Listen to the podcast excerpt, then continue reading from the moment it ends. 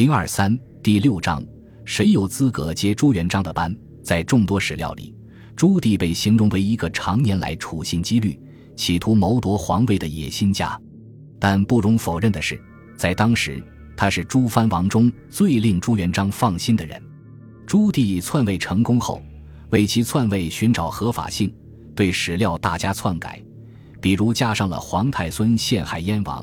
燕王屡受太祖褒奖之类的虚假情节，但有一条是可信的：朱元璋生前对朱棣之器重，在众皇子中仅次于太子朱标。比如朱元璋那句知名的赞誉朱棣的话语“第二类我”，实出自洪武朝末期兵部尚书鲁思俊的个人笔记。具体情节是洪武二十一年（公元一千三百九十年），明军北征蒙古，朱棣率燕军深入不毛之地。大破蒙古军，迫降北元大将乃尔不花，招降五万人。捷报传到京城，朱元璋喜不自胜，对兵部尚书鲁思俊赞道：“弟儿累我。”靖难之役时，鲁思俊已然作古，联想到其曾身为太子朱标以及皇太孙朱允文讲师的身份，可见这段记录的可信性是极高的。而朱棣也再接再厉，两年后的三月。朱棣再次受命出师北征，先破元将索林铁木儿的大军，在乘胜追击，打败当时北元柱石哈四五。在彼时明朝功勋宿将纷纷遭到屠戮的情形下，横空出世的朱棣，实为大明九边最卓越的将星。时人燕王善战的评语成为实情，战功冠绝诸兄弟之上的朱棣，在当时的诸藩王里是个口碑甚好的人。既无秦王的骄横，更无晋王的奢靡腐化。在洪武九年（公元一千三百七十六年），随朱元璋巡视老家凤阳时，他就留心民间疾苦，实在民间细事无不究之。自就藩以来，在其属地爱惜民力，巩固军屯，协助地方官员发展生产。在洪武十八年、二十年两次调拨军队，协助地方府衙兴修白沟河。滦河水利多次亲临工地带头示范，终使当地灌溉千里，营建北平城时动民夫数万，补恤甚厚。边境操练演军时，但凡有践踏民田、毁坏百姓财物的行为，一律重金补偿。划定军队屯田范围时，强调不与民争利，曾将怀来附近千亩良田让与附近农户，另择低洼贫瘠之地屯耕。对待麾下兵将以及地方官员的贪污行为也毫不手软，多次接受乡民诉状，上书朱元璋揭发当地府衙的不法行为，惩治多名贪官污吏。对其军中兵将的扰民行为也毫不姑息，先后重办数名曾追随其出生入死的亲兵。特别是洪武二十二年（公元一零三百八十九年），掌管北平军械钱粮的司谷，相当于后勤部长。刘通贪墨事发，朱棣令刘通持刀与麾下遭克扣的三十名士兵相搏，顷刻间刘通就被剁成肉酱。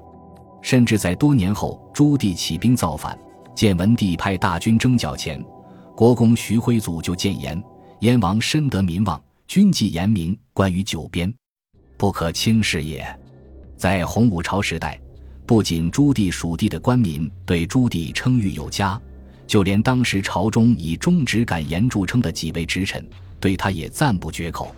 敢于纠合权贵的监察御史韩亦可，一生揭发权贵重臣无数，却唯独对朱棣推崇不已。其弹劾晋王的奏章里写道：“若诸王以燕王、朱棣为楷模，凡是以安民俭省为首任，实为大明之福。”太子朱标巡视北方，归来后再为晋王、秦王开脱的同时。也称赞朱棣四帝安民营边，仁勇兼有，为边陲柱石也。对素来痛恨贪官污吏、崇尚简朴、重农爱民的朱元璋来说，这一切自然为朱棣增加了不少印象分。朱棣的目标显然不是做柱石，心怀大志的他能让朱元璋彻底放心，是因为他的不争。洪武二十一年、二十三年，朱棣两次北征得胜，卓越战功。只得到朱元璋宝钞十万贯的封赏，与他的那位临阵脱逃的三哥晋王无二，晋王得赏后，犹嫌不足，时常牢骚满腹。朱棣反而毫无怨言，相反屡屡上书，坦言自己功不及赏。如此谦虚谨慎，自然让朱元璋心中的天平倾斜。洪武二十五年（公元一千三百九十二年），太子朱标病逝，朱标之子朱允文被立为皇太孙。朱棣真的朱元璋对蓝玉日生不满，遂向朱元璋进言：“蓝玉是跋扈将军，日久将尾大不掉，恐祸及太孙朱允文。”令朱元璋杀心顿起。次年大兴蓝玉案，株连数万人。凭此举，朱棣既向朱元璋表明了立场，彻底打消了朱元璋对他的怀疑，又除掉了日后自己起兵夺权的最主要对手。蓝玉是太子朱标的舅舅，也就是未来建文帝朱允文的舅爷，可谓一举多得。纵使朱棣巧妙表现，朱元璋也对他器重有加，但在朱元璋眼里，朱棣只是个柱石，做不得天子。原因正在第二类我的一句话上。朱元璋对接班人的要求是一个宽容的人君，而不是自己刚猛治天下的翻版。累我的朱棣自然是不符合要求的。而就实力而言，朱棣尽管权镇一方，在当地深得民望，其军队也骁勇冠九边，但若对照一下孟森在前文关于朱元璋中央与藩王关系的论述，我们不难看到，朱棣的边上是两个已被制服帖的哥哥秦王和晋王。且不说中央以全国之一隅的优势，但是这两个已对朝廷忠心耿耿的藩镇对他的牵制，就令他难有动作。这个权力的平衡，若无意外，朱棣是无法打破的。但意外偏偏发生了。洪武二十八年（公元一千三百九十五年），秦王朱爽病逝；洪武三十一年，晋王朱刚病逝。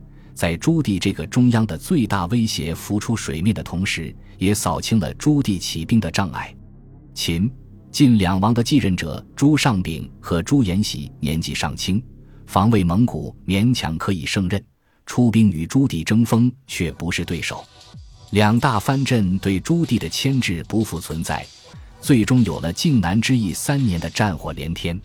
清赵义就曾为此感慨：“天佑燕王，祸及苍生。”对苍生来说，这样的天意究竟是福还是祸？清大儒古英泰对此的看法是：“靖难三载，虽杀戮甚重，藩镇之患却终消解。倘无此意。”任诸侯伟大不掉，唐末割据恐重演也。此言却有道理。因洪武末年的夺嫡之争而造成的靖难之役，其结局虽令建文帝丢失宝座，但篡逆成功的朱棣此后厉行削藩，不断解除藩镇的权力，终建成了大明朝的中央集权，保持了国家的稳定。否则，若干年之后，明朝很可能演变出唐末五代十国的乱象，靖难之祸的结局确实是福所依。这场变乱还有一个意想不到的结果：靖难之役后，登上龙位的朱棣为防诸藩王有样学样，下诏将九边藩王逐一内迁，导致北方防务松懈，长城以南明朝防卫蒙古的各类缓冲地带逐渐沦陷，蒙古部落日益南下。肆虐大明边关，土木堡之败的伏笔即由此而种下。特别值得一提的是，朱棣将驻扎在开元的韩王朱松及其属下三万精兵护卫尽数南迁至福建，在当地任命部落首领蒙哥铁木儿为大明建州卫指挥使，世袭镇守。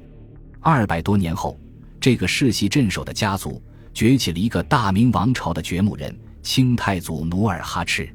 伏羲实为祸所伏。本集播放完毕，感谢您的收听，喜欢请订阅加关注，主页有更多精彩内容。